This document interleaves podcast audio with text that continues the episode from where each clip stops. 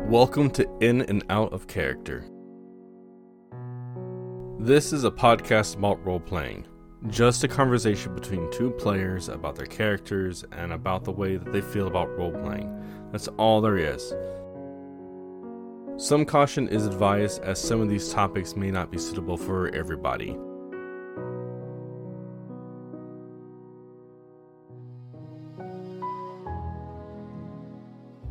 Hi, hi, Maddie. It's Hi. this is uh this is the second time we're recording because the first time uh everything blew up.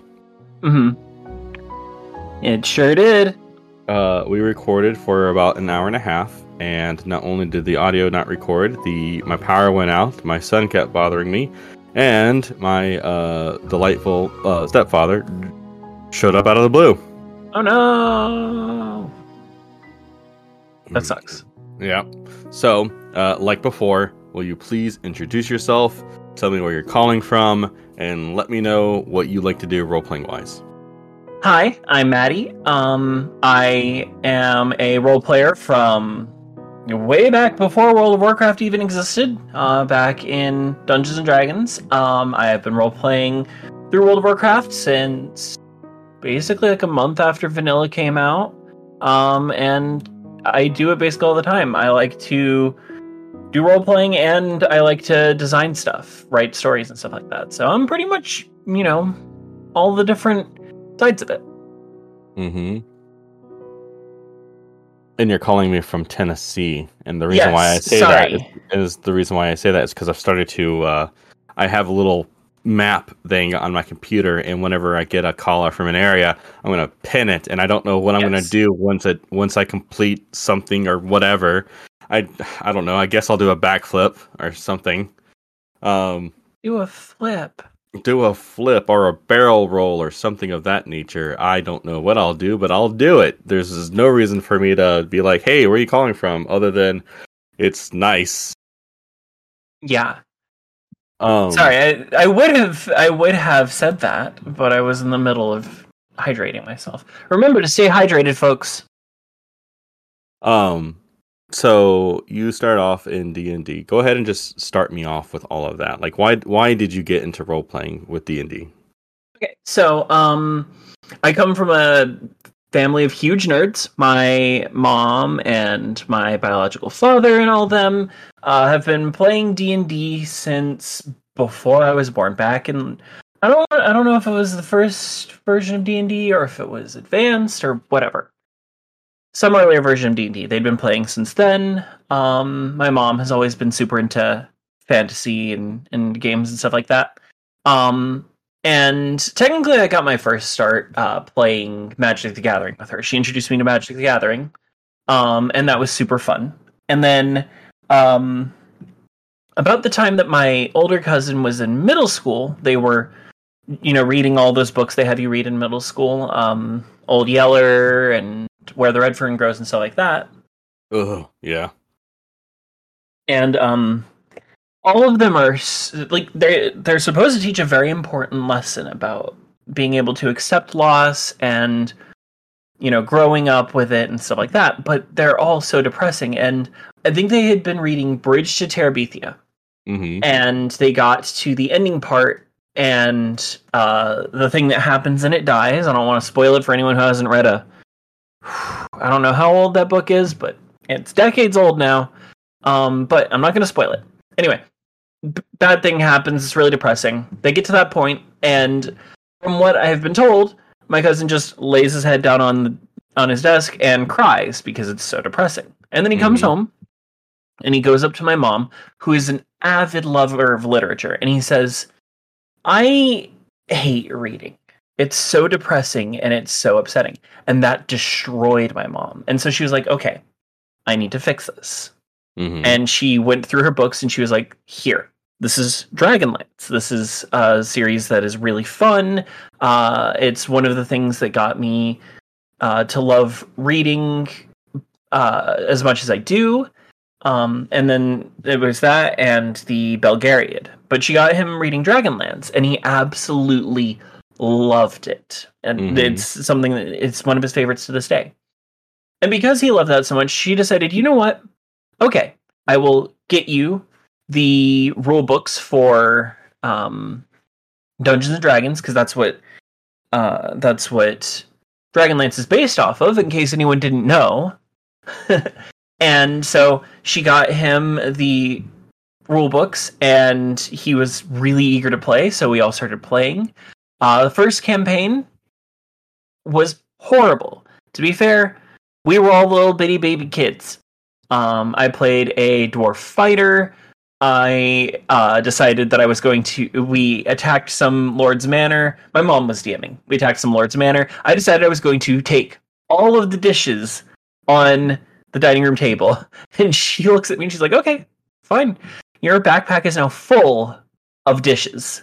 And then we go and we hide out in the woods, and these people are chasing us, and I decide I'm going to run away. And she's like, "Okay, well, all those dishes are loud and rattling, so." then my decision was I'm going to take the dishes out of my bag. I'm going to try to throw them at the people pursuing us to knock them unconscious. Mm-hmm. And that's not even the best part. Um, we didn't know next to anything about how all this worked. Later on, we were trying to get some information from a shopkeeper, and the party was split up. I was in one place, and my other cousin was talking to some shop- shopkeeper somewhere else. And I talked to this person, got information about a guy named Charlie. Mhm. And so my cousin decides to ask the person she's talking to, so what do you know about Charlie? Even though her character would not know that, uh, like for no reason, would know that name. And my mom was like, "You can't, you can't ask that. Your character doesn't know that." And my cousin was like, "Fine, my character just guesses the name randomly." And so my mom decides, well, the um, the shopkeeper gets really upset at you and throws you out and locks the door. And, you know, it was horrible. It was absolutely miserable. Hilariously fun. I think at one point my co- my older cousin we were trying to avoid suspicion and he passed my dwarf off as a bearded lady from a circus because I Uh-huh. had absolutely no other skills. It was hilarious. Um so yeah, that's basically how I got started and it stuck around since then. Uh writing forum role playing, writing uh collaborative fan fiction and notebooks, passing around back and forth with my friends. They could add their own things, all that sort of stuff. It's been part of my life ever since. Yeah, you and I have uh, spent many, many, many, many, many, many, many years playing tabletops and everything together. and it for a lot of people that would be many hours across many years but i think you and i probably have cumulative playtime of like multiple years Oh yeah, just cumulative playtime of role-playing games. Uh, oh, oh yeah, and we've done so many different one shots and stuff like that because it's always fun just to sit down, make a character, play through a setting, and then repeat that process all over again. oh absolutely. It's it, sometimes it's therapeutic sometimes it's just entertaining sometimes it's a good way to get those creative juices flowing if you're feeling like that writer's block and such. Absolutely, and trust me, there are times where I just, oh man, I, I think I like tabletop role playing, um, for the aspect of I can bring a character to the table and get like face to face interaction with that character. Like in MMOs, you can you can make a character and you can role play that character, but you don't know the other players. Not really if you don't know them like personally or you haven't just been role playing with them for a long time. Um, while you do get the instant gratification of of here is an emote and then another player will return that emote. They don't know you and they don't know like the player doesn't know you as a player and they don't know your character not really. Um however maddie if you and i sit down and i bring a character to the table and you are also not dming you probably already know what i'm about. If I don't, I can generally look at your stuff. But that's a really good point about the um, personal connection or disconnect with role playing games. In role playing games, you have uh, the or in uh, MMOs, I should say, you have the setting around you that you can build off of, and you have the way your characters are dressed and your opponent's characters are dressed. You have the visual components of it mm-hmm. but you don't get any of the vocal inflection. I mean, you can if you're talking to people. You can get the vocal inflection if you are using microphone voice chat, but a lot of us hate that. It's a pain to set up in a lot of games.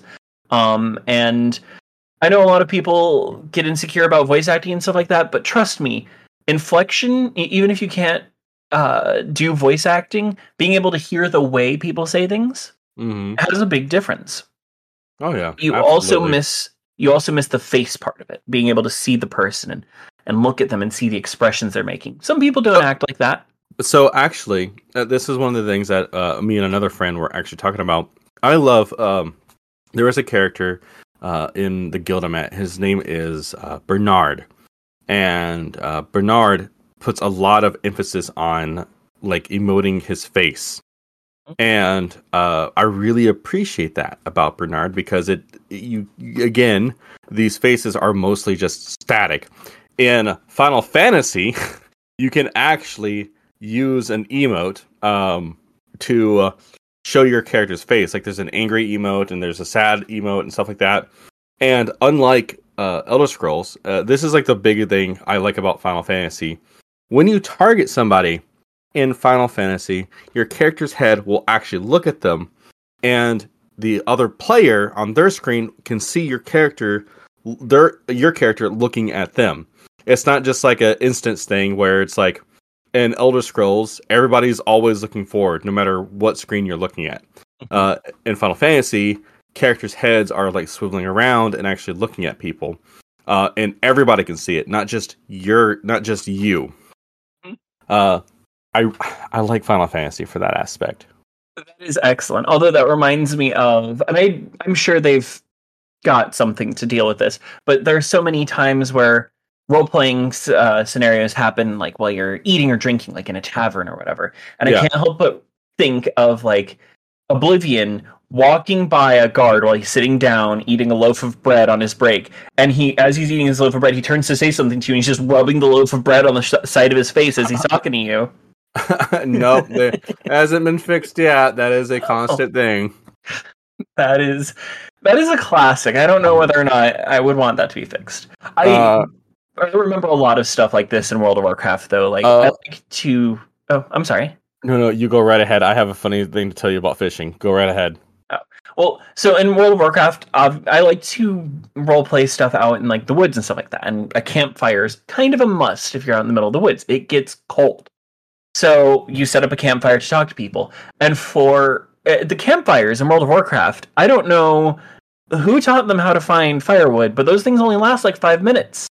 And role Mhm. playing, for anyone who hasn't tried it, um, takes a long time. It doesn't take five minutes and it took me it, event i learned really quickly exactly where relative to my character that campfire gets placed because too many times i would be sitting there talking to someone and the fire would go and i'd set the new fire and it would be right under my friend's ass and they would have to get up and move and just there are elements that about games that are a little jarring that can take you out but sometimes you just have to sometimes you can learn to compensate for them you Mhm. can either overcome them or even make use of them Mm-hmm. Um, there, I have discovered a thing in Elder Scrolls recently, and I cannot wait to show it to you. I will take a video later and send it to you, and I will make sure that I put this up on Twitter or something like that, or, or Tumblr, and on the website. Might as well. And it is the funniest thing of my life, where if you, I'm laughing about it. So basically, how fishing works in Elder Scrolls is it, it it's not like uh, World of Warcraft. It's not like Final Fantasy where you can just go to any body of water, throw a hook in. No, you have to find a specific fishing hole to go fishing at, and they spawn around. Once you get there, you select the appropriate bait and you throw in the line. I have found out, and normally what you wait is for the thing to bob, and then you click on it, and and or you hit E to pick it up, and then you gather your fish and you go over again. Um, I have found out that if you are fishing while the rod is out, you can use any emote and it will work while with your Mm. fishing rod in your hand. So there is this one, there is this one emote where you lean back and you flip a coin.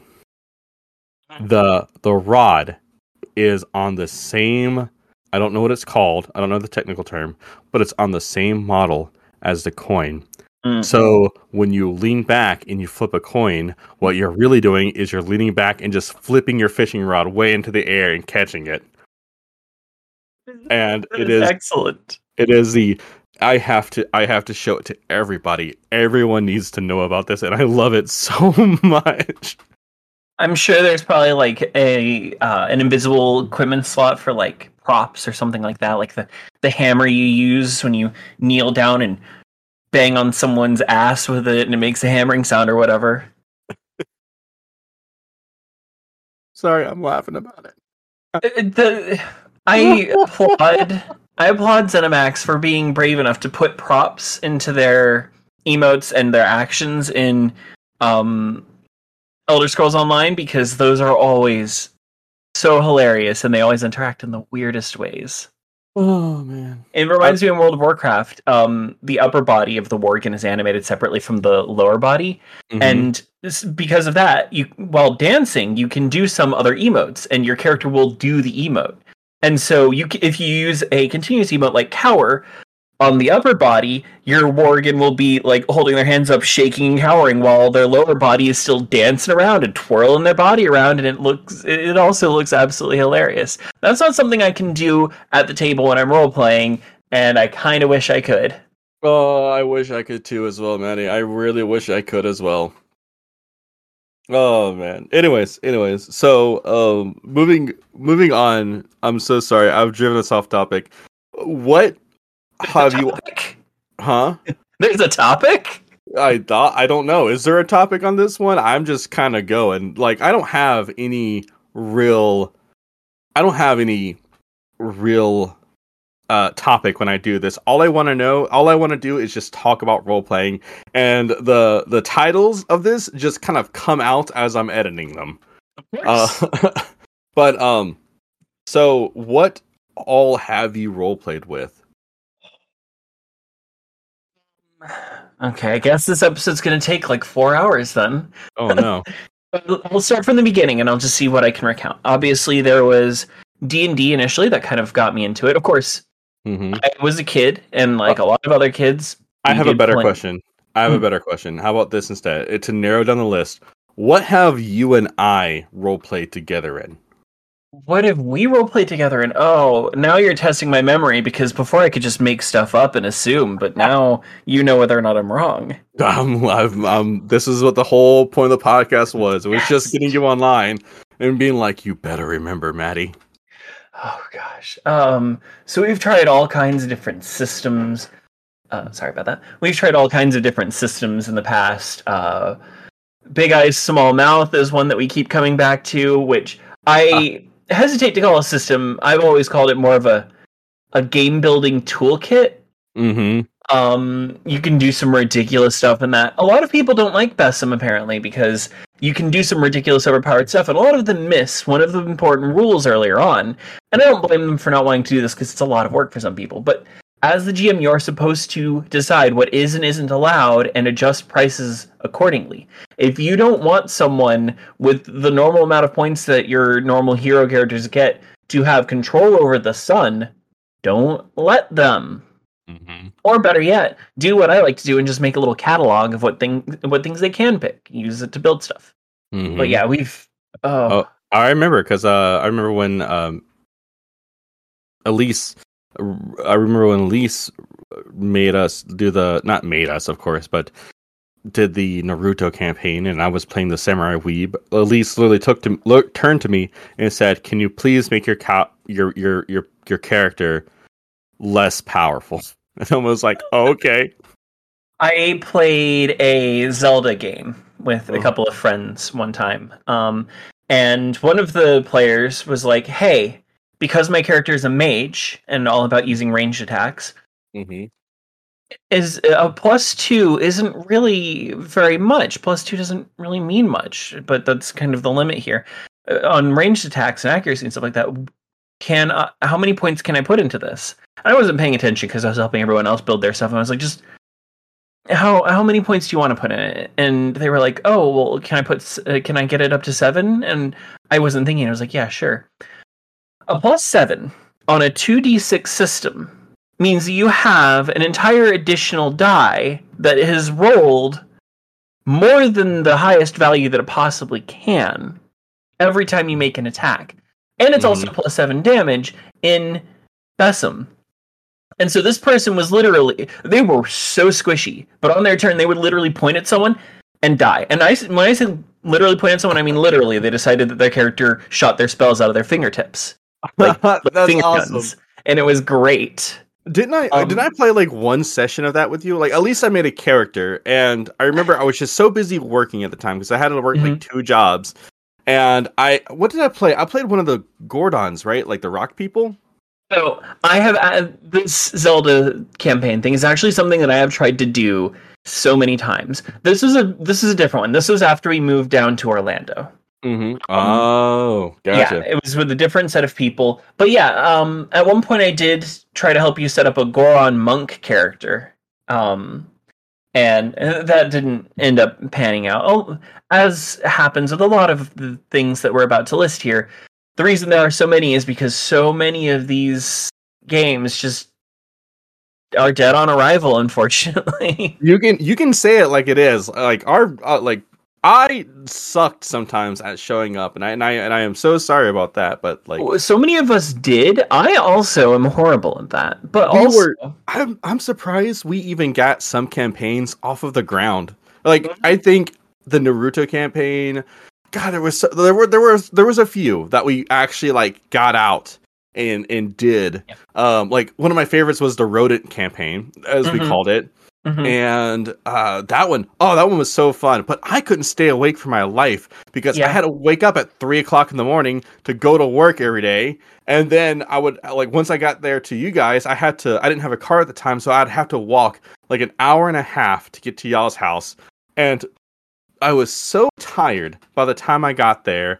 I was sitting on y'all's couch and I was sweaty and I stunk and I just I hated my own existence. And I would just lean my head back and I would pass out and fall asleep. Mhm. And I mean, you weren't you weren't the only problem. Um, I'm really bad at keeping to a schedule, and also uh, scheduling problems are something that a lot of groups are familiar with. Another thing a lot of groups are probably familiar with in this day and age: phones. our group is very bad about getting distracted with our phones. oh Uh, yes, Joey was very entertaining, but would constantly derail stuff with things on his phone. And even in my Zelda, even in my Zelda game, like I usually I want to set aside like a good two or three hours for a session for a Mhm. game, and I, I expect to get through a fair portion of things. We would play five hour sessions of that Zelda game, and we would get through like three rooms in a dungeon right. it took us four sessions to get through the starter dungeon, and the starter dungeon wasn't that big Mm-hmm. because phone distraction. Yeah, yeah. Uh, If you're, if you're, I mean, uh, as a DM, you can't like keep people off of their phones, but at the very least, you can be like, hey, you know, you're being a little distracting. Can you please, you know, break it down? I think Jack talked about this a little bit as well, and I know that we were all bad about it. I, I remember us all bringing our guesses, and our our games and our phones and our tablets and playing on them while we were talked. Yeah, I mean, I would use my tablet a lot to do a lot of stuff for Mhm. the games. Like I would, I would doodle down a little map on it, or um, one of the things that I like to do is I would like to type up uh, things that I would give to people because I like to add things to games. I like to make things for games. Um, and with a lot of the systems that we've used, that works very well. Um, and so I would like type up a lot of um like I, I would type up new things and as we were going through i would send them to people so that they would have like if i could just put them on cards i would but my handwriting is atrocious. Ink is expensive as hell and uh, that's just a little more prep than i'm ready to do. I can type though. So i would Mhm. type things up and i would send them to people so they would have them on their phone and they could look at that but that's setting myself up for failure because that's giving them more reason to look at their phone I understand, and it's always unfortunate because like you have to if you don't have the books, people have to use their phones. And once you pull out your and once people pull out their phones, like I will pull out my phone to message a customer or to like look up someone's name or number and give them a call, and suddenly I'm on Discord like laughing at a stupid video that my friend just sent me. Like, I- Mhm. It's it's so easy. To, like once you pull out the phone, that's it, man. Like you're Mhm. done. Don't even don't even bother. Exactly I miss I miss a lot of the systems we used to play. Mhm. I miss the rodent campaign so much. Yeah.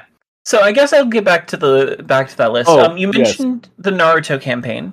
Mhm. Unfortunately, I uh, I was added into that later. I think you guys had done like two or three sessions before I joined, and I Mhm. decided to make the medic character, and I was only able to be there for like one session, maybe two. Unfortunately, I I think did miss a lot of that. Yeah, I think we. I think we. oh no, I think we stop soon after that. hmm I think so. Do we? Do we Um, want to? Do we want to tell people about the spaghetti box? Oh, have you already discussed that with Jack? I haven't discussed it. I haven't asked Jack if I can talk about it. You know what? Hold on. I'm gonna text him right now, and if he says yes at some point during this, what else besides the Naruto campaign and the spaghetti campaign is all we can call it until we get Mhm. approval because that was one of the rules of the Yes, spaghetti campaign. Um, so let's see. We've done so many other things. There was Jack's mech game. I'm pretty sure you were in that one. oh yeah, Uh, uh, for like awesome. for like a very short time, for a very Yeah. short time, and basically all I did was build Metal Gear from from from Metal Gear Solid. Yeah, I mean, um, I made a walking artillery cannon. Joey was in it, which we've learned now is a very bad idea because if you don't need phones or any other distractions to rail campaign, Joey can do it on his own. Um, Mhm. but he made a goddamn Zoid. Um, oh yeah, the cat sword. God, I love that idea yeah. too.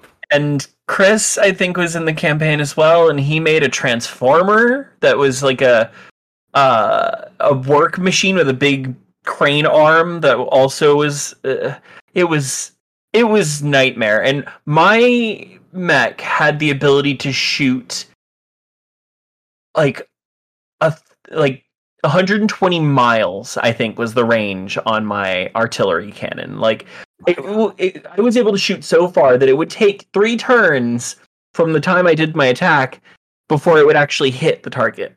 Oh gosh. That's the kind of crazy shit that you can do with BESM. hmm Um, so there was that. Uh, there's the rodents game that you mentioned a few times. That was played in World of Darkness. That was, the Um, fu- was that World of Darkness? It was World of Darkness. That's Um, right. God, that was so fun. uh, with a setting that I've got a lot of these, but a setting that I have had in my head that I've wanted to do for a long time. Basically, just like um, post-apocalypse, but everyone and, and all humans are gone. All the humans are gone, and everyone is just hyper intelligent critters that you that live within the ruins of the human civilization. Um, the main the main inspiration behind it is um, I believe it's a Disney short. I'm pretty sure there are two of these actually, called Goodwill Towards Man.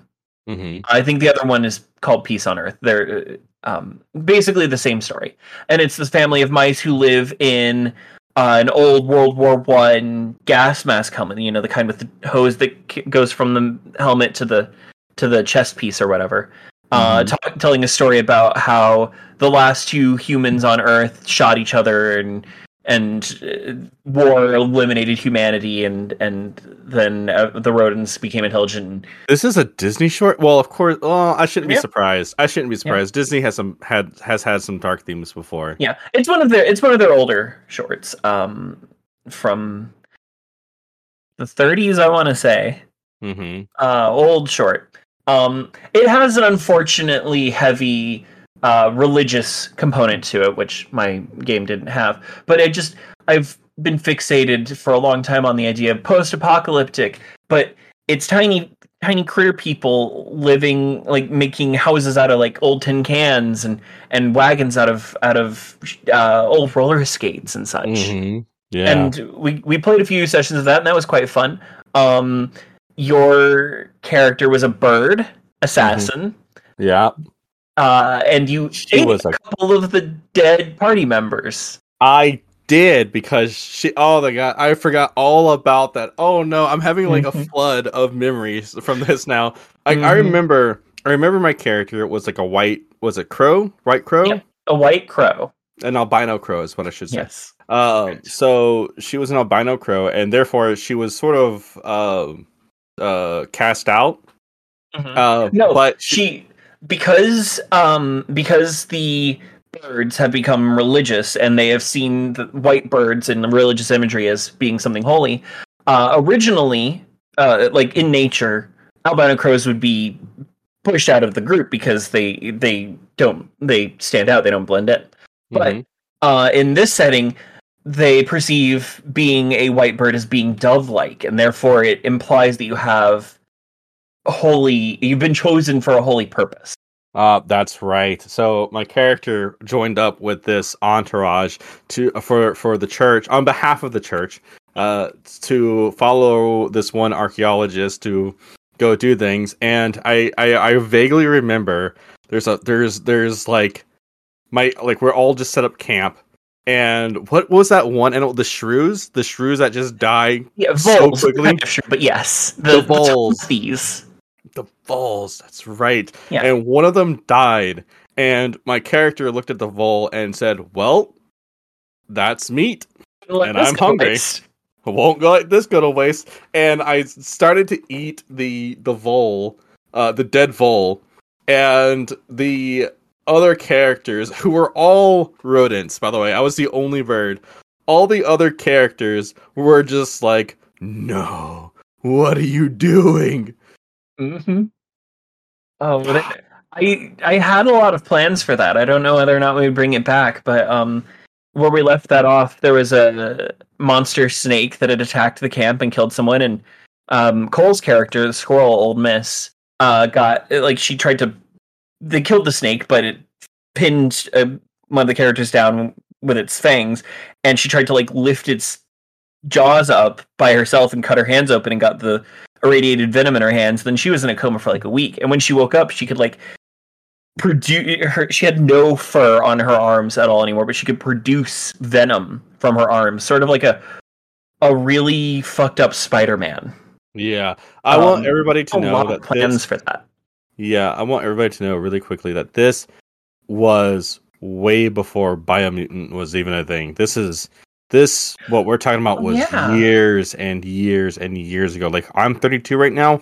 I was in my early 20s when when we did this. Yeah. Mid mid 20s, something like that. Uh, some, uh, some uh, time is a time is an illusion. It, does, It it doesn't exist.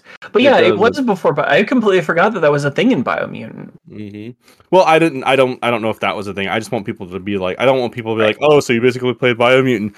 No, son. Biomutant copied us. We should get royalties. all right. Um, I believe Biomutant is uh there there's a fair number of differences uh, between what we did in Biomutant as well. Like our characters are smaller.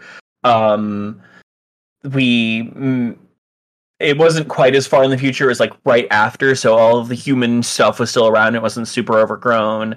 Um and I I know that the character's arm gets like shriveled because of exposure to radiation, but I don't know if they produce poison out of it Um, I have no and also idea. all of the all of the creatures in Biomutant are weird hodgepodge mishmash things, whereas we're literally playing rats who could talk and wear clothes. Mhm.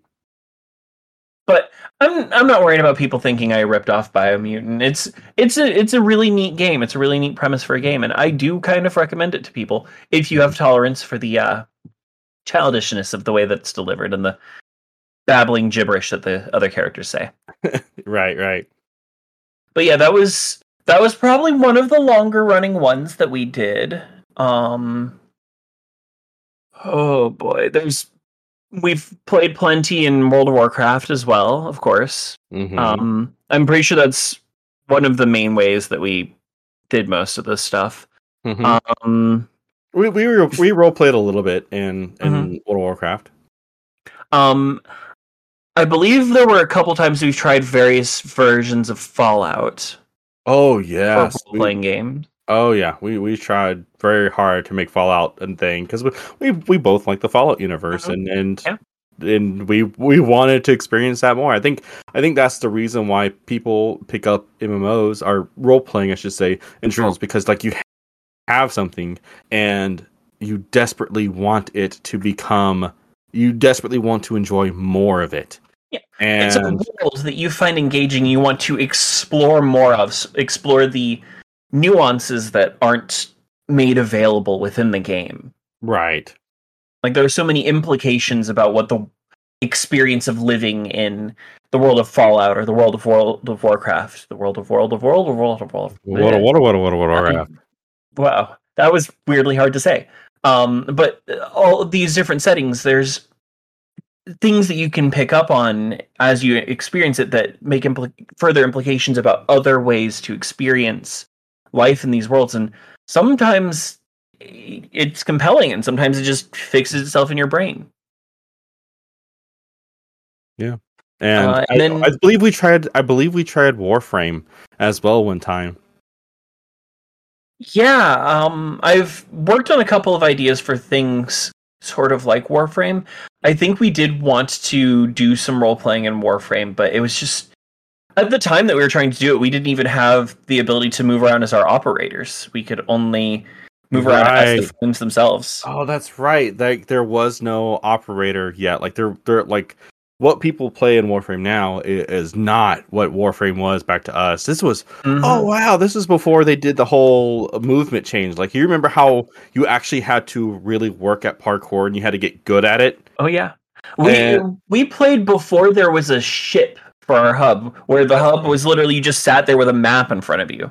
That's right. God, ah, God, I miss Warframe so much, but I know if I start playing it right now, I'll never like it's it'll suck me back in because I love Warframe. But uh, yeah. and actually, I actually, I actually joined a Warframe role playing clan that actually had like their clan set up for role playing and stuff like that. Um, the biggest problem that they had was, and it was so much fun. It was really fun, and of course, Maddie, if you want to go ahead and guess what my Warframe was, you may.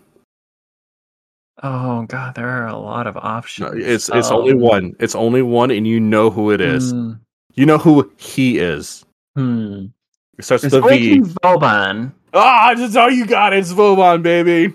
Uh, love Vauban. Vauban, Vauban. Uh, sorry. I love Vauban so much. Anyways, Um, so I- it was it was a ton of fun, but my Yeah. only problem with the with the clan itself is that they kept resetting everything, like the whole story, top to bottom. So you would have to reintroduce your characters again, and you would have to redo things again. And I don't understand why the clan leader kept doing this, but it was like like three days of role playing. I remember we had three separate resets, and I was like. what? I'm I'm so tired. I'm like, I please let me just let us role play and let us come up with these stories and let's have fun because you just keep resetting us. And finally, I was like, yeah, you, you know what? I'm I'm good. It was Yeah. fun. I miss this, but you know, I, I guess I'll just go back to making this a, a power a power play run and gun game. Yeah, I, I've had a couple. I haven't had too many encounters where a lot of resets were a problem. I have, however, been in a few situations with large group role plays that I wish I could have a reset personally. Like, Mhm. um, there's a My Hero Academia roleplay server that I was part of on Discord, um, and you could play as a hero student. You know the the thing you play in my or the thing that it, My Hero Academia is about. Um, I made my character, and I still really like the character that I made. But at the time, a lot of stuff came up in my uh, in my life, and I wasn't able to make it for it. They uh, it it was really cool the way they did it, but it also kind of got in the way. They actually had like scheduled classes, and it was hey. This day at between these real world times, we're going to have a session for your class. And it was basically like, you know, your typical role play session. And you could miss classes, that's fine. You could role play your character's development elsewhere. But I kept missing a lot of things and I ended up missing an entire school year. And my character is now a second year with absolutely no development whatsoever. I have ideas for the development for this character, but not eh, like I missed out on an entire year's worth of establishing it. And so I kind That's- of wish that I could have a reset, but they don't they have a no resets policy. But I okay, so I'm not gonna say that that's super duper weird, um, but that is very unique. Let's say because Mhm. your the the the character development is tied to a time limit, and the, you like you have to yes. to an extent, right? Because I mean, like no one's forcing you to role play. You can't force someone to role play in any setting. Um, you And the rule, the rule was if you you don't have to make all of your advancements in class, But you Mhm. have you're in order for your character to advance, you have to roleplay it somehow. You can do it outside class in the middle of the night, hanging out with your friends in the park, and suddenly your character realizes, "Wow, I can make a laser using this light manipulation ability." And now you have the ability to use a laser, but you have to play it somehow. Mm-hmm. That's very cool. Yeah, it's it's a really neat setup. I wish that I had been able to like put myself more into it because uh, they even had like a good format for how to balance powers, sorry, quirks and stuff like that. Um, it's really cool. One thing that about that though, that eh, that and Warframe and all that sort of thing, um, about you and I is we will try to make anything into a role playing game slash setting. Oh, oh, absolutely. Gosh, uh, what's the, what's the weirdest thing that we've tried besides Warframe? Like, I think Warframe has to be one of the oddest. There's one really weird one that we're not sure where we're allowed to talk about. Oh yeah, uh, the spaghetti campaign. Can't talk Yeah. about that. We can only refer to it as spaghetti, and if Jack doesn't show up here, we're not going to be able to talk about it. I think he burned the box. Actually, I, either he burned the box or it has been dismantled or left behind or thrown in the trash, something like that. So like there's no risk involved, but it's the it's the spirit that matters. There's, it's the spirit. Now, I want everyone to understand whatever this mystery game is.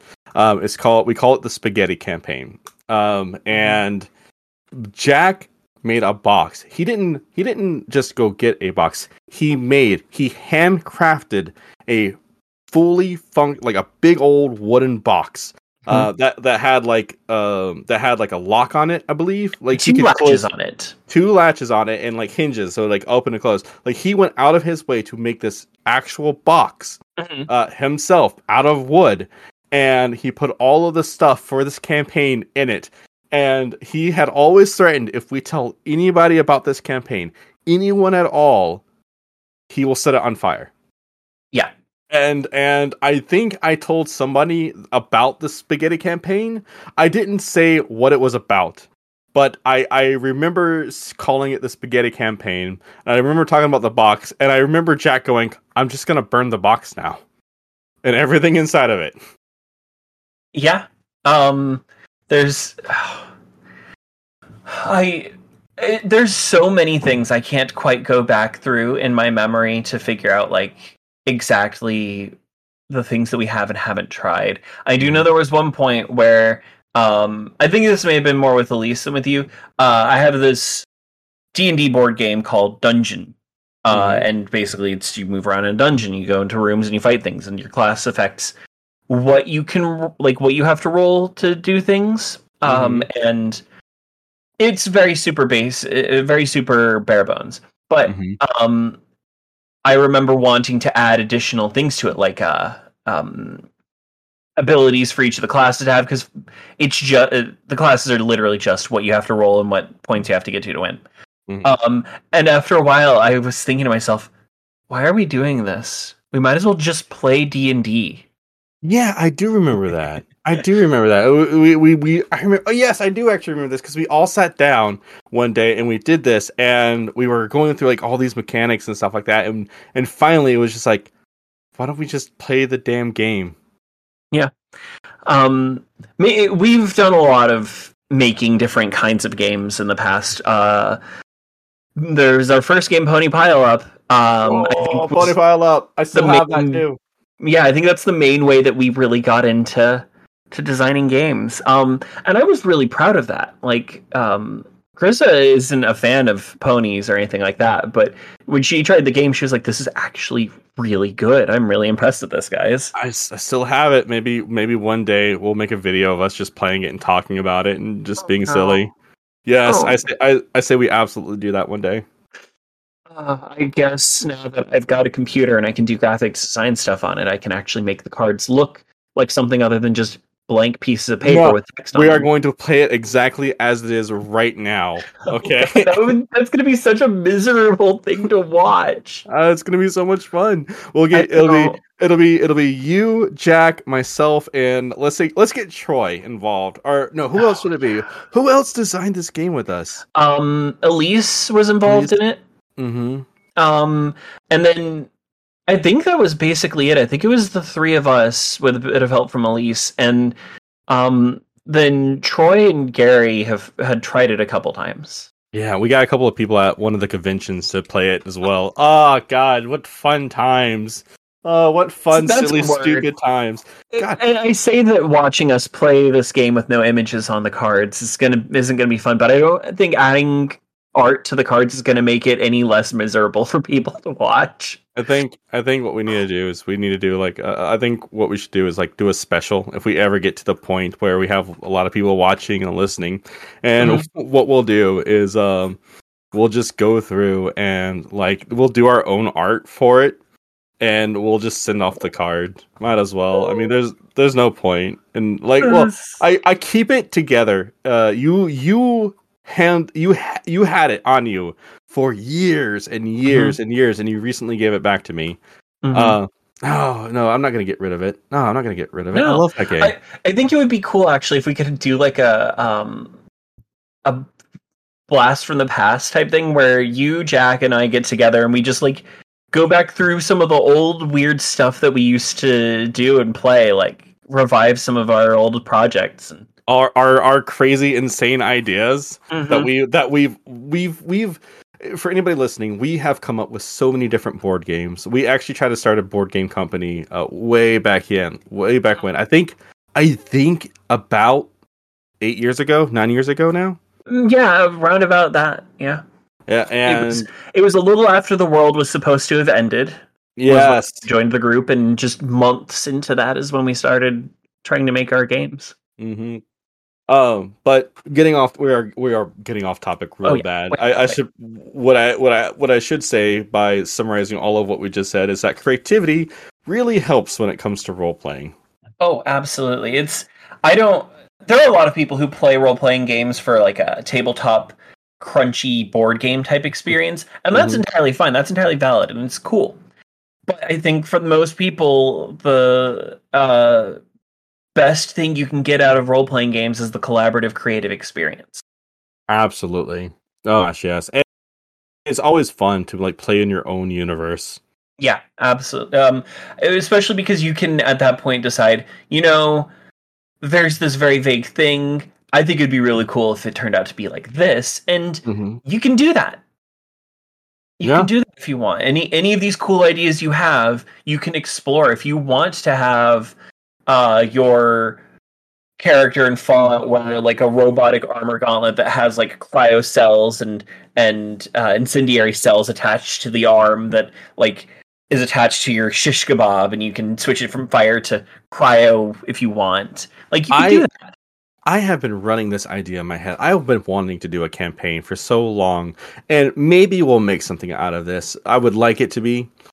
I have been wanting to take Elder Scrolls and Fallout and smash them together for years now. And every single time I think about this, I'll be like, I'm gonna make this into a campaign someday, where um, where everybody is like trapped on this like the Elder Scrolls universe and the Fallout universe are their own two separate universes, but these but your characters and other players or other people have been like smashed together Mhm. with um with somebody from the Elder Scrolls universe and somebody from the Fallout universe. So let's say um you're playing a uh, let's say in the Elder Scrolls universe there was this uh I'm gonna go off and just say a Breton a Breton uh, woman, and what would happen is uh, this character in Fallout would suddenly just get this other person in their head and and gain like their knowledge and their experiences and stuff like that very suddenly. And what I would like to do is I would like to have a random cycle of like I was thinking like 2 weeks Mhm. where you switched between your Fallout uh your Fallout physique and your Elder Scrolls physique. Mm. Yeah, so like sometimes you would be uh, you'd be playing as the Fallout character with the Elder Scrolls character stuck in your head, and then sometimes you'd be playing as your Elder Scrolls character with the Fallout character stuck in your head, and you're trying to figure out, you know, why is this going on, what is happening, so on and so forth. sort of sort of a, a quantum leap type thing, but between these universes, like a, a Nuka quantum leap. Yes, something of that sort of na- something of that nature. I've been wanting to do this for so so long. That does sound really cool. Um, Yeah. When you said that originally, I was just thinking just mash the two together. Basically, the races of Elder Scrolls with magic and and castles stuff like that, but also guns and and radiation and mutants. hmm And of and vice versa, you know, you have your swords and your bows and your magic. What could be really cool is um I my Fallout character is really good at building guns, and so go back to the Elder Scrolls universe. It's like I know how to make this weapon that this world has never seen. hmm Um, do you know what a dragon break is? Yeah, that's like um dragons are associated with time and it's where uh really crazy something really crazy in the Elder Scrolls universe happens and it's so crazy that it literally like causes a time bubble, right? Right, right. So basically, anything that can happen. So let's take uh, Elder Scrolls Skyrim for as an example. Every possible playthrough of Skyrim is canon. hmm hmm I And do remember that.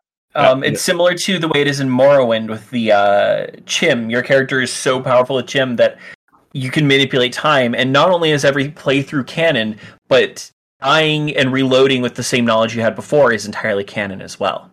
Yes, I I I really like that concept. I think it's really cool. Hilarious to me, at very least. Ah man, I I haven't played a tabletop in for so long, Maddie.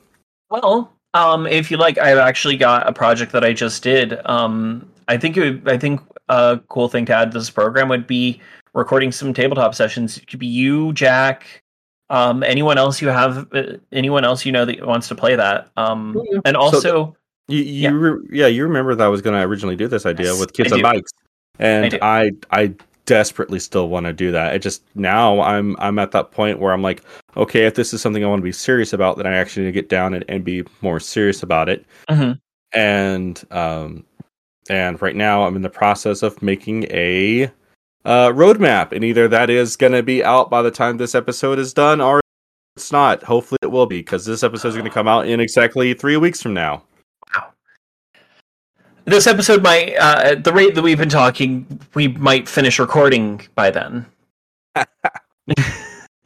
We we will sit here and talk about role playing and ideas and concepts for hours. God, Mhm. remember we used to go to Waffle House in the middle of the night and just sit there and communicate. Like we would we would sit there when uh, the sun was going down and we would awaken like not awaken but we'd get up as like the sun was coming up Mhm. like we just uh, waffle house was right there we have the money let's Yeah. go eat and talk god We did- good times We did stuff like that a lot. Um, we had game night every Thursday night at Mhm. Whataburger, and we would or Wednesday night maybe I don't know, either Something Wednesday or like that. Thursday in the middle of the week. We would go there um, at around I think eleven. I think it Mhm. was.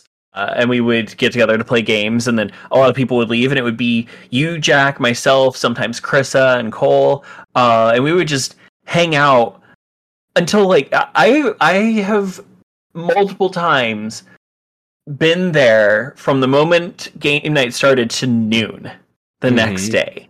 That Absolutely. long. And then yeah, you and I and Jack at one point we were we had an idea for a game and we went to Waffle House and by the time we I think Cole was there as well actually. By the time we finished at that Waffle House like writing down ideas and discussing ideas and stuff like that, we had pretty much an entirely functional game. I still have that game. Um there's only a couple rules that I need to polish off for it and I need to get art for it, but like yeah, we've we do this sort of thing all the time where we will just uh, get obsessively sidetracked talking about settings and concepts and stuff like that. You had your Magic the Gathering role playing module thing that you were working on. Mm-hmm. Yeah, Um, like what we're doing right now, which is getting sidetracked and not and not talking about role playing at all. I suffer is- from This is just going to be the. Go ahead. I'm sorry. I suffer from intense inspiration. I like to refer to it as maker's madness, where literally ideas will come to me and I have no ability to fight them off. I have to make them. Like I am a slave to my inspiration. It is powerful and maddening, and I will lie awake at night for hours thinking about things I want to put down, like do with this idea, because Mhm. I just it, it- it's just obsessive. And I'm Mhm. pretty sure you, Jack, and I, everyone in our group has that to some extent. Oh, absolutely. Because you know, I will stay awake. I will stay up for hours and hours and hours, way beyond what I was supposed to. Do you remember when we lived together? Because you and I used to be roommates. I had a coffee pot in my bedroom. Do you remember that? Mm-hmm. I Yeah. do. I used to have a coffee pot and I would literally just drink coffee. Like at one point, I would drink coffee at like 6 p.m. and I would just keep drinking coffee up until like three or four o'clock in the morning. And then I'd finally pass out. I was not a healthy person back then. Right. I also remember um, in the place you lived before that, as well as the place you lived after that, you had multiple times taken like sheets of butcher paper and pinned them to your wall and just writing all it looked like that it looked like the uh, tracking down the serial killer scene in so many of those movies but it was about putting together game ideas oh god, yeah, I would just I would cover my walls in in Mhm. This in this paper and I would just spend hours just writing on my walls. And, and it was because I couldn't sit at a desk long enough because of uh, Yeah. my ADHD. I have to get up and move. So I would like start writing on one thing and then I'd go over to another area, start writing on another thing, and I'd just like pace around my room doing this over. My god, I yeah, I forgot I, I used to do that. I don't do that anymore. Thank goodness. Like I've I've gotten a better handle of myself now. But- oh, I I when we got there to look at your uh, your new place and you showed me the room that you were going to make into your I think it's your bedroom and your office or just Uh, your office. I had a I had an office room and I also had a bedroom. Okay, so the the the big the one that's got the really big desk in it. Right. Uh, Mhm. When you showed me the room, I was just I could not just I could not stop myself from imagining just big sheets of butcher paper plastered up on the wall with ideas all over it like before. It, that office would be perfect for that. I'm a little sad that you're not going to do that now. I'm going to have to show up at your house and do that for you. uh, maybe if I get another office, I'll, I'll do that. Because right now it's just me and my uh, it's just me and my son. So my son has to have a bedroom, and I have to have a bedroom. Uh, back then, I could I didn't have a child, so I could just do whatever I wanted with any other extra rooms that I had. But now I I have to I have to uh, right. I, I or I have to give the room to my son first before I can Mhm. do anything else. Obviously. Right. I mean, life is dynamic. It's changing constantly. It's moving forward eternally. Even though time is an illusion, it's a very powerful illusion, and we are all stuck in it. And eventually, it will consume everything. Mm-hmm. So, for those of you out there who also suffer from the maker's madness, as I call it, uh, you're valid. I see you, but also, um, just tap into that energy and make everything that you can because those things that you want made, other people want those things made as well. And even if it's something that already exists and it's just a slightly different variant on it, Mm-hmm. you have that energy for a reason and the best way is to get it out and you can make some beautiful amazing things out there like michelangelo and leonardo da vinci absolutely suffered from the same thing that you're feeling if you feel that and there are other people out there who you just have to keep looking but they you can find people out there who will help you channel that energy into amazing creative things like mm-hmm. I've found. I've got a bunch of friends who are like that, and you can find those people too. Just keep looking. Oh yeah, we we are a very creative bunch. We just keep. God, we've come up with so many different games. It, it would help if we finished one. Um, Yeah, but we, that's, that's we the other side of the Maker's Madness curse is mhm. when something new comes along, it comes along. You Oh, can't yeah. stop it, and life and time as well, of course. Oh yeah, and I believe that can also kind of extend to role playing as well. When you're like keep making character after character after character. Matter of fact, really quick, I I I know I that we're so targeted right now. I know, and and it, w- I didn't start saying this because of you, but I would like to finish it because of you, if that's okay. Yeah, Uh, and, and I know that we're at like the nearish uh, end of this. So if you don't mind, really quick, because this is a big thing that we talked about the first time that we recorded, and that that is your inability to play Skyrim right now because there you you cannot stop making characters, or you you can't proceed on Right. with your character. Yeah. So there's there's two versions of writer's block. There's the writer's block where you can't think of anything to write, and there's the writer block writer's block where you think of too many things to write. And when you have both of them at the same time, it's really, really irritating. I had I deleted 36 distinct character saves from Skyrim uh, a while ago. Uh, 36 distinct ones that I had plans for, I had an entire concept for. I'd already like got them their first steps on the road. I had 36 of them and I couldn't decide when to play. And so eventually uh, the anniversary edition came out and I was like, okay, I'm going to start new. I'm going to start fresh. I'm going to make one character. I'm going to focus on that character. So I deleted those 36 characters. Mm-hmm. I now have about 30 new characters. Only some of them are the same concepts as the ones that I deleted. Mm-hmm. And I just. You, you can't play your game. You cannot play. You can't play. Yeah. yeah. So, um, and, and it's a combination of both. I will sit down and I will like I might pick a character and start playing them, and I'll come up with ideas for other things. But the main problem is because there are so many options, I have a hard time deciding. It's a symptom of, or it's a side effect of a condition that I have because of my ADHD, and a lot of other people have it called executive dysfunction, where making meaningful decisions can be very difficult. It can be paralyzing and impossible sometimes. I will be working on a character and I'll have this general idea for something I want them to do. And then it gets down to the mi- the more minute details, and I'll get steps and steps and steps in there. And uh, I'm not even talking about being perfectionist and getting down to super tiny details that don't matter. I'm talking about just deciding between two paths for something, something to do first or later. And I'll get to this point that I have the this decision to make, and I cannot make this decision. I will sit there and evaluate it over and over, and both options sound good to me, and I can't pick one. And sometimes um, I will go and discuss that with other people, and I'll tell them the options. And 99% of the time, the response that I get is both of those sound very good. Yes, I know they both sound very good. That's why those are the two choices that I'm stuck at, and I can't pick one. I if I could pick one, I wouldn't be asking this question. And it's it stifles so much progress unfortunately. Um and that happens a lot in other games, but I find it hits me most in single player games. And I think one of the most useful elements of collaborative role playing, role playing with other people is you can build off of their momentum. When you get to a point that you're stuck, they might not be stuck. And as they keep going, you can keep adding to it. I think I mentioned this uh, during the cursed recording that we did before, but there's a meme that I saw that is perfect for this. And it's a picture of this little skinny book, and it's my character's backstory. And then it's a picture of this really thick book, and it's my character's uh, the stuff I've added to my character's backstory based on a single question that someone has asked.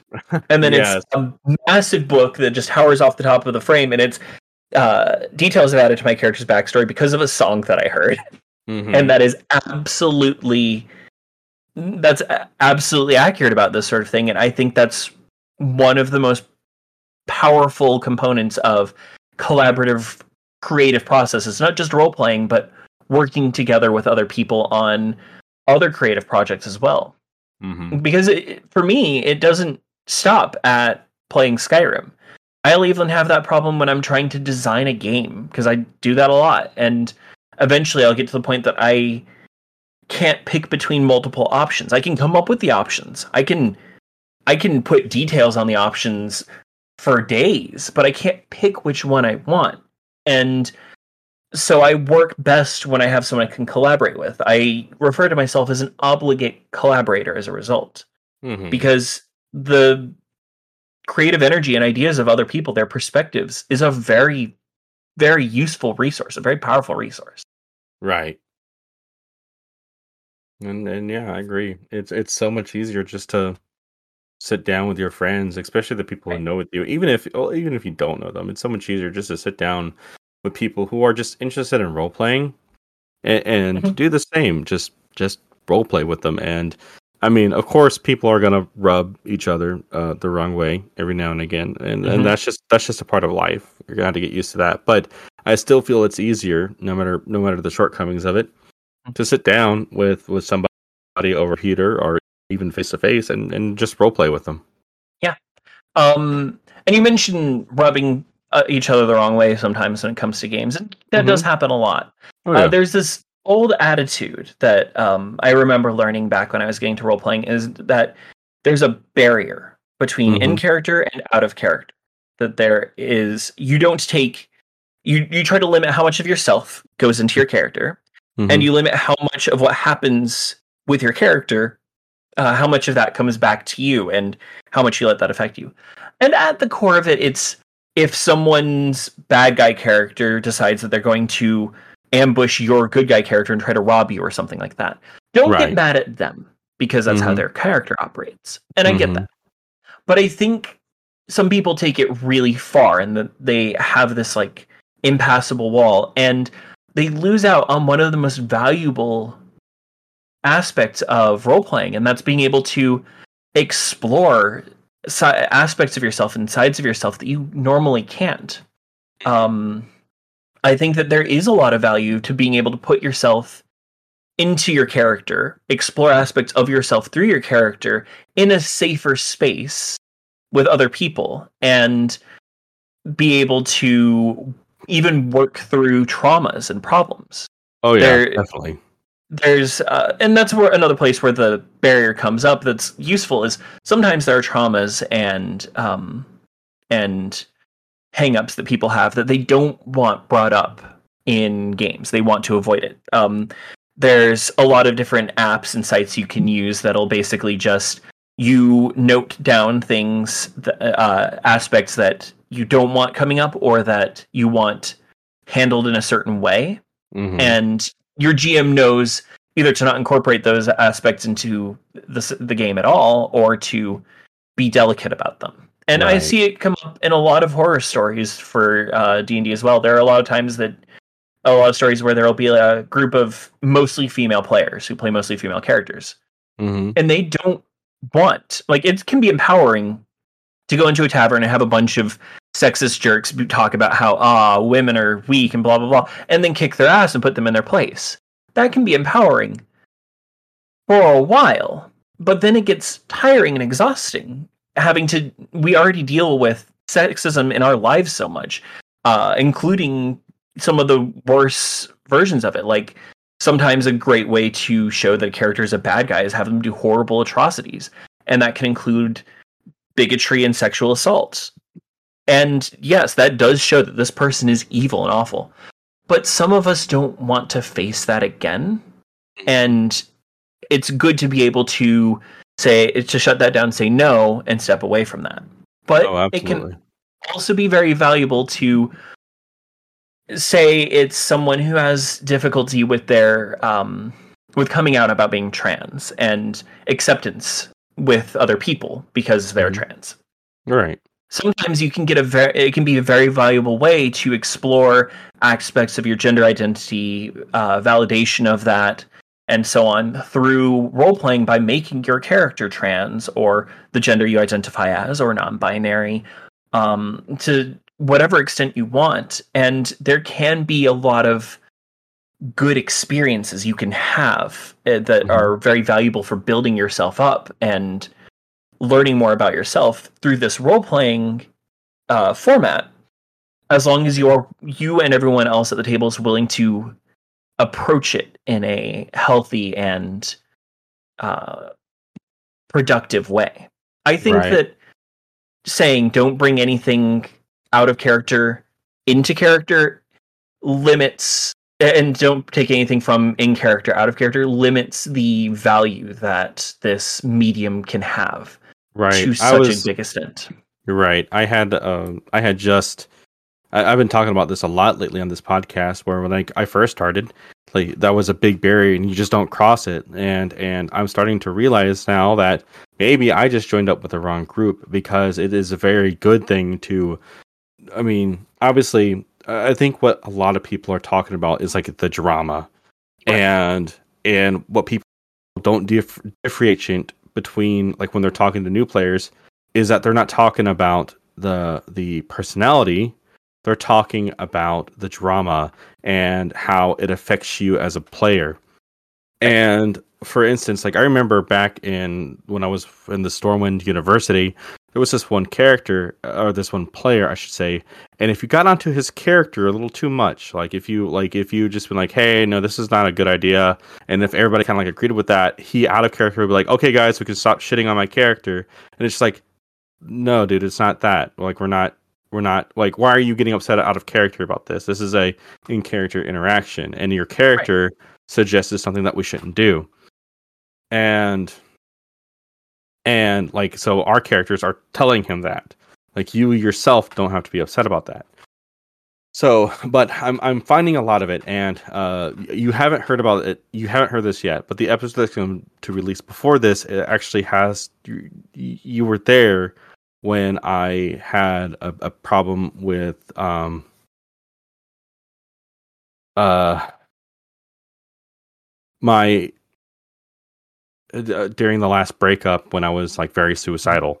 You were there for that, and you you Right. had to be on the phone with me some nights, Of course. and and I mean it it, just it, it- that bled through to my character in Elder Scrolls, just because it was like such a big thing. It was weighing on me so badly that it literally made it to my character. And and I'll say it again in this episode, like I did in the last episode. I really didn't mean for that to happen and i, I don't know how it actually came to her or why I, I like i made this a part of her character but it did happen and i'm so glad it did because it, it, it like my character was subsequently saved by another character because at one point i was getting ready to just stop because i was like my my my dreams are breaking again and i'm going to have to stop again and I'm so tired of stopping and starting over projects because of out uh, forces that are beyond my control.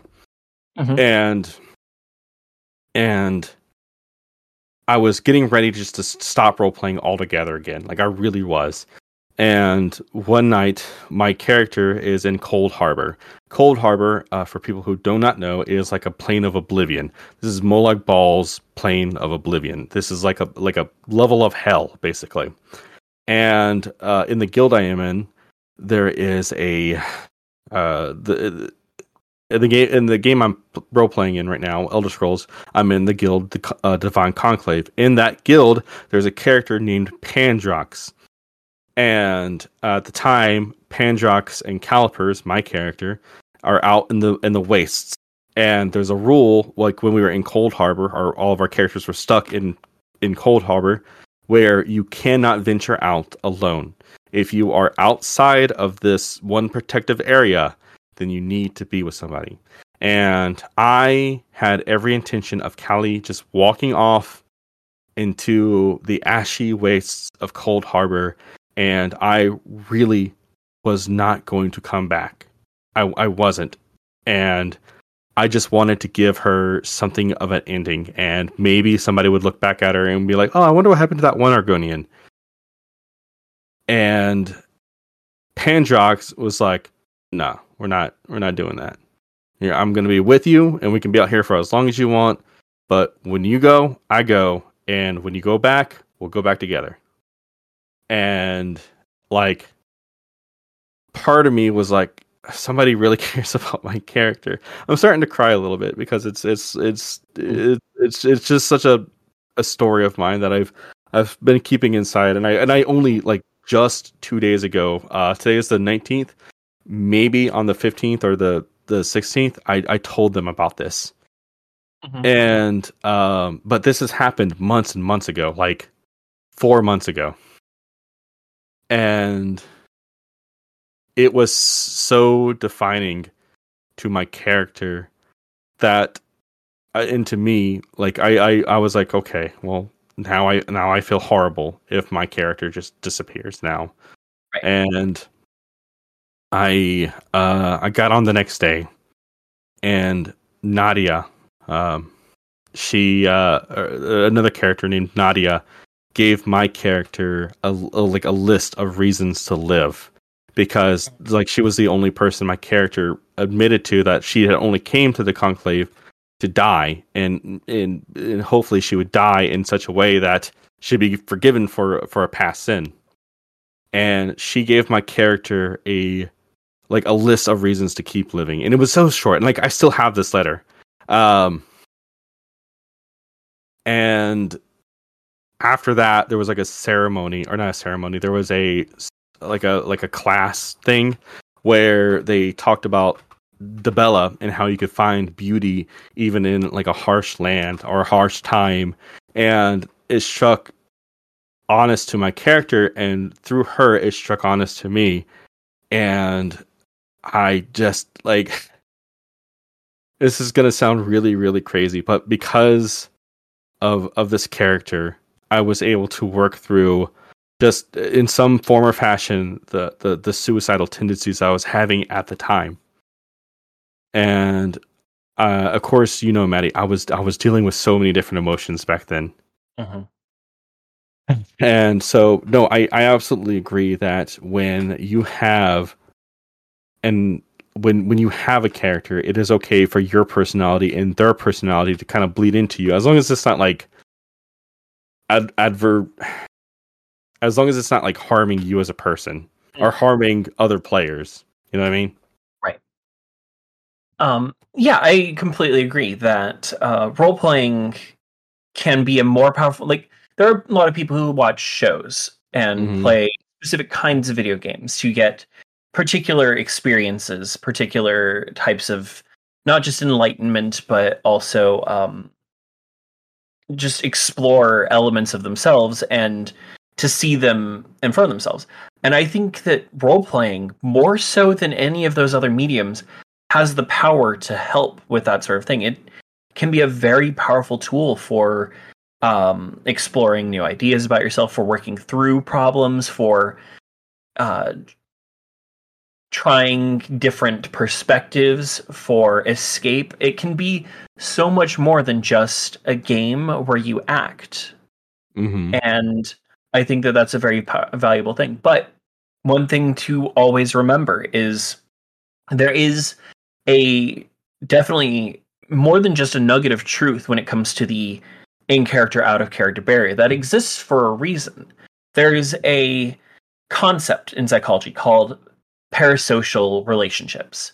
Mhm. And that's where basically you build within yourself relationships with other people that don't necessarily exist. In a lot of cases, it happens with um, bloggers and personalities on YouTube and bands and and actors and and personalities that you see on the other side of a screen or hear on the other side of the radio. That's a big Right. thing that a lot of people in the VTuber um, environment are dealing with. Is you see these people who are playing games that are fun and they have personalities that you like and that you engage with, and they seem and because you spend hours listening to them and seeing them be people you very naturally and this is that's the hardest thing about this is it's a very natural thing in your mind it's a normal connection to them that isn't really there. And that can be exploited in a lot of ways that aren't very good. There are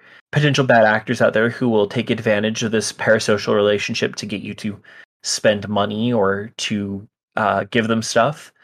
But even if they try their very hardest to avoid it even if you try your very hardest to avoid it you kind of can't. And when it comes to role playing it's very important to bear in mind that you are the term playing is not just playing as in acting it's not just playing as in being part of a role it's playing as in a game it should Mhm. be something fun with people you care about and people who you are comfortable with. And regardless of what happens, regardless if you're playing a fighting game and your friend beats you three times in a row, or if you're playing a first person shooter and your uh, friend runs you over with a tank or something like that, or and most importantly, if you're playing a role playing game and Mhm. someone, whether especially if you don't know this player outside of their character in an MMORPG. But even if you do know this person, someone plays a character who does something you don't like. Either your character um, is, is trying to accomplish something and their character doesn't agree with that and stands in the way, or they're playing a villain and they get in the way of something you're trying to do, or you're playing a villain and you have a lot of people who are against you because that's something you have to accept if you play a villain is you're a bad guy and you will make a lot of enemies that way. Mhm. it's important to remember that just because their characters are or they themselves as they play are doing things toward your character that you don't necessarily like that might cause problems or drama or be angry or aggressive or whatnot Mhm. that should be something limited to the game. And if you step outside of that, you should remember that they are playing a game with you. If you don't like the way they're playing the game with you, absolutely speak up, say something about it, and discuss with them the boundaries and the parameters that you want to play. But also remember that regardless of the material of the interactions between your characters within the game, you should outside of the game be friendly and amicable with the people you're interacting with. And if you're not then it's not then why are what are you doing? Why are you doing this? Spend time with people you do enjoy being around. If someone is being malicious because they are a malicious person outside of character don't Mhm. interact with them. If you are being malicious in character towards someone because you have some beef with them outside of character don't do that the you're not only bringing that into everyone else's world that uh, is putting it on them, but you're also really heavily changing things that don't need to be. Talk to people. Communication is key. This is a medium of communication and always be willing to communicate. But also, like, know that they're your friends or try to be friendly with them but also use this as a very valuable opportunity to explore elements about yourself that you might not be feel safe doing otherwise or just be curious about hmm We um. So I think I, I think I'm gonna call this episode "Chit Chat with Maddie,". Hmm. and and I think we need to have a part two to this because there's there we are running so far over time now, Right. and there is like so much I want to say to you, and like I want you to tell me, and just so we can get it out there with the audience because like I don't know if I've ever told you about this before, but I have struggled with uh, my gender identity because, um, uh, but I haven't had a chance to talk about that other than out of like using my characters. Someone once asked me, "Why do you only predominantly? Why do you play mostly female characters?" And it's not because I see myself as a female or as a male. It's because I just forget about my gender a lot. Like I know who I am as a person, but sometimes I forget. Oh, I'm I'm a man and I'm a male and I have this thing and because when I get into character, like when I get into my characters, I I don't see any difference between myself and my character. And like it's it's affected me for a very very long time and I've just never gotten to talk about that.